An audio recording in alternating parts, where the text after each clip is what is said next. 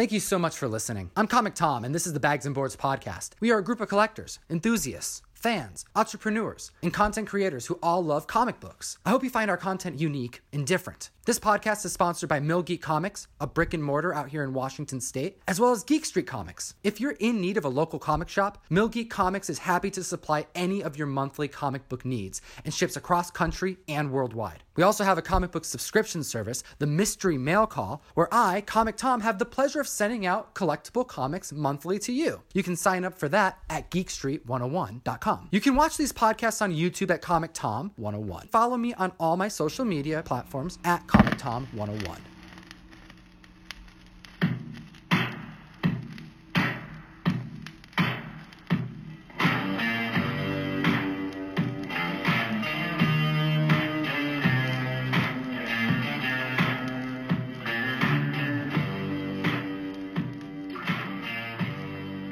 Digital comics. Yeah, absolutely. Digital comics, Ryan. You own and operate a comic book store. I do.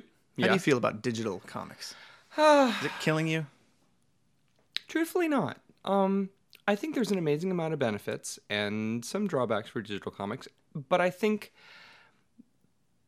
the first couple months that I was open, I was actually noticing that um, Comixology themselves was telling people where to locate actual physical comic book stores, and I actually had people who would get the free one month Comixology subscription, and then it would say, "Hey, if you like these comics, go check out this local comic book store." And I was even seeing a few people who would come in and buy those. So That's awesome. yeah, absolutely. I know when Tom, a couple months ago, him and his dad told the story of him growing up in a comic store.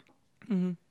And I'm just thinking about how my whole origin story of comics. Yeah. My first comic was my parents got me the 40 year CD of all the X Men comics from like 1963 up to like 2003. Mm-hmm. My very first set of comics was all digital. It was on the computer. Sure, I sat there at the desktop PC scrolling through X Men comics for a couple years. that's awesome.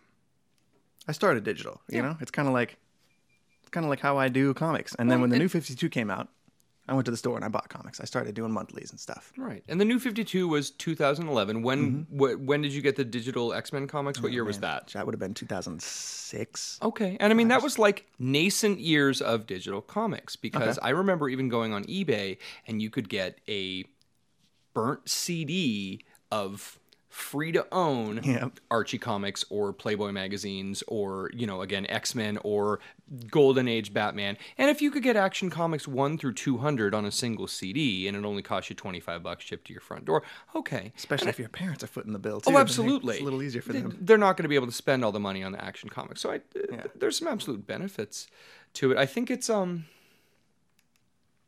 it it's good, but it has definitely progressed. I think that initially it was one of those things that you really had to go online and seek out and find Yeah. someone who had copies. Um, I have a regular at my store who's part of a uh, digital archiving group. Interesting. And I say that with a little bit of disdain in my voice because I'm not 100% certain about the legality. It sounds, yeah, fuzzy. this. But what he's working with really seems to be a lot of like platinum age and golden age stuff, super old things that they don't have digital copies of. Yeah. They're not going to do reprints of unless someone like Fantagraphics picks up and says we're going to do a Peanuts reprint of original Charles Schulz stuff, or we're going to go back and do an all new Mutt and Jeff reprint of a bunch of stuff. Right? You know what that is? but that happens that you will get people who are super interested in really old things Yeah. and you cannot find copies or are unwilling to spend $15,000 on an issue number 1 you know just to be able to touch and feel and read and that There's drawbacks. absolutely yeah Hmm. Makes you think, I guess. yeah Especially does. back in the day, I was reading digital comics on the PC. It wasn't like now. It's a tablet thing. I got my tablet. It's all touchscreen. It's way more convenient. You Oh, can pull it out on your phone. You got thousands of comics. oh totally yeah the convenience is amazing because i mean if i think about on my phone currently right now i have um the regular sandman run 1 through 75 i have Naturally. cerebus 1 through 300 and i have um preacher 1 through 66 and all of the offshoots so that's 400 500 comics give or take You have to That's have a- like a limo to carry that. Right, but that's about two long boxes that I carry in my back pocket at any point in time. It's also probably around, I don't know, Cerebus number one's really expensive, so probably around eight or nine thousand dollars worth of Ooh. comics that I just carry. You know? And it's something that I'll never be able to sell these ones and zeros, but I get to read them and enjoy them. And every single one of these comics I own. So I don't really feel bad about having a digital copy That's true. of it. Um, being able to have a Marvel subscription or Comixology subscription or a DC Direct subscription, um, being able to read more comics that you probably wouldn't have picked up otherwise. When you have to buy a new comic and it costs you three ninety nine for a Marvel digital comic or three ninety nine for a paper comic, you know, what do you want to spend your money on? Do you want to take up the space? Do you want to have something collectible? You can't resell ones and zeros. You can resell the paper physical comics. Would you rather? I mean, at that point in time, it's a dilemma. But when you pay nine ninety nine a month for Marvel Unlimited or whatever it is, Yeah. and you get the opportunity to just go and read, you Go can hard. go. You can absolutely, and you can go pick up Ka-Zar, and you can try and pick up the Captain Marvel stuff, and you can read these things that you may you may not have ever wanted to read Warlock and the Infinity Crusade. But Guilty. now, Yep, now you have an opportunity to because it's not something that unless you are going out and actively seeking and going on eBay and going, I'm Yeah. going to spend X and such on X and such to come and physically flip through these. You can just go, You've already paid. It's there. It's like Right. it's like seeking out something on Netflix that you mm-hmm. wouldn't have like bought the DVD for. Absolutely. Right. Netflix is great. I mean, I, I used to spend all my time on Netflix watching movies, and now I spend all my time on Netflix looking for movies to watch because there's so much to choose from. I'm just flipping. Spend more time scrolling than I do actually watching. Three hours something. later, I'm Yep. like, I still haven't watched it what anything. have I done with my life? Like, ugh. But then again, you know, digital's got like it's got some drawbacks. Like, who want uh, you don't want to look at your phone all day, like reading a comic. No, absolutely. It's a little different with like a tablet screen. It's roughly the size of a comic page, but it's still, it's not the same. No, it's not the same. And and big and bulky, or if it drops and if it cracks, and I mean, you have to hold them gingerly and uh, whatever. I mean, And then like technically, you're not. You don't buy the comic. You're buying like a license to read the comic. You know, you don't physically own anything. But we accept that in all of our software and everything that we do. When we own a copy of Windows for our computer, you are buying the licensing right to Yeah, use that cool, copy of Windows as long as Bill Gates and Microsoft choose to let you use that. And if at any point in time they revoke those rights, you've lost it.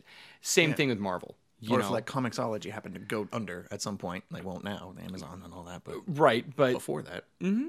You could have feasibly lost access to all that stuff, right? Is that how that would work? yeah, They absolutely. under, that money, that those comics are just gone. That whole library I have. yeah, you, you don't have the access to that anymore. That's a frightening prospect. I've got far too many comics on there that would just be gone. That's okay. You can come to my store. I have physical Uh-huh. copies of all of them, See?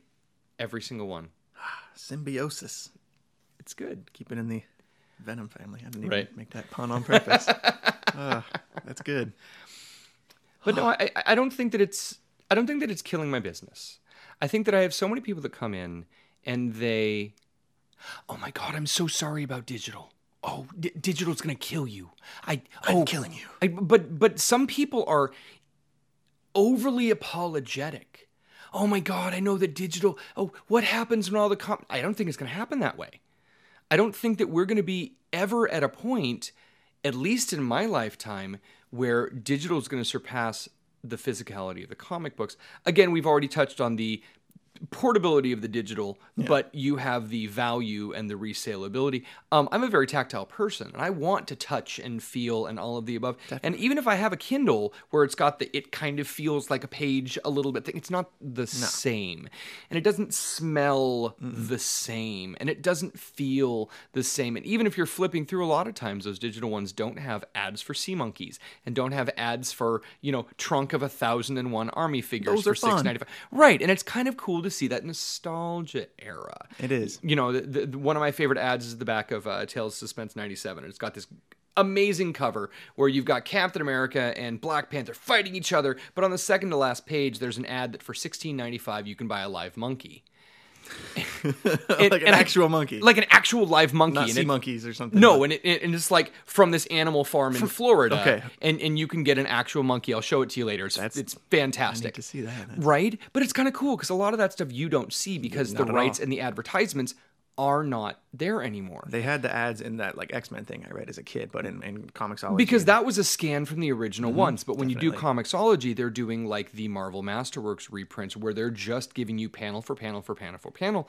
And it feels relatively sterile. Not 100% of them like that. it's but it's also I would liken it to the um, Star Wars trilogy, mm-hmm. like the original trilogy versus the updated, touched up George Lucas versions. Because Right. the I'm reading the old Fantastic Four run right now, the original Jack Jack Kirby, Stan Lee. Almost switched those up. sure. I'm up to like 82 or something right now. Okay. And in comic form, those pages would be yellow.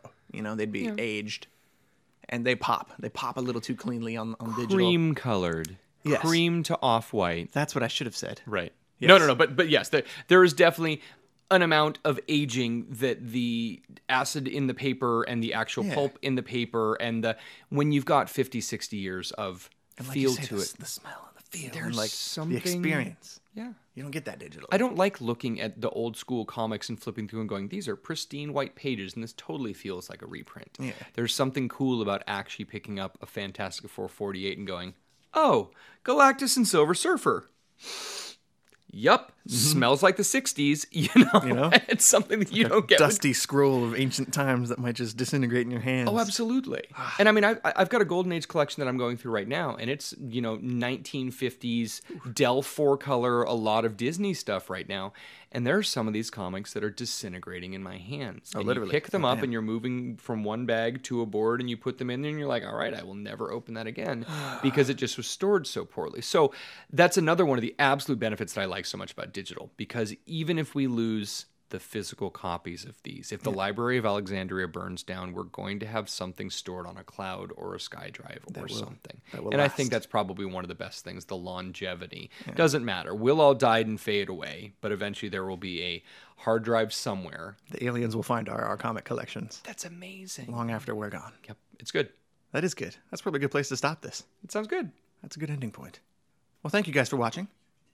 I've been. Do you read digital comics? Oh, do I? Oh, that's a very good question. We're getting comments. Oh, Oh, thank you, Comic Tom. hey, thanks. That one guy, you know. That's all right. Cool. Do you guys, we want to know what you think. How do you feel? Digital, physical, both? I like both. Seems like like Russ is kind of in both camps. mostly the time I I spend most of my time actually reading digital comics. For really? as eh, for as surrounded as I am by the actual physical comics, the best time for me to read is at home lying on my bed. That's and I it's do it too, kind man. of right, right, and it's easier to just flip through on my phone. I'm surrounded by comics all day, grading and reading and all of the above. But yeah, what do you guys do? That's fantastic. Let us know. Leave in the know. comments below. Ryan and I are both fighting over who gets to say geek responsibly because it's close to the end of this video, right, very Ryan? close. I think this is amazing. Good place to stop. I mean, Ryan, thank you so much for chatting with me, and thank, Thank you for you. letting me chat with you. This was has been- beautiful. this has been fun. We're we're trying some new new spin outs for this, but um, again, like the podcast and remember to geek responsibly. Nuff? Said. Like, subscribe, and go to geekstreet101.com and you can sign up for our subscription service where we send you comic books monthly. Like a box of comics. It's pretty cool.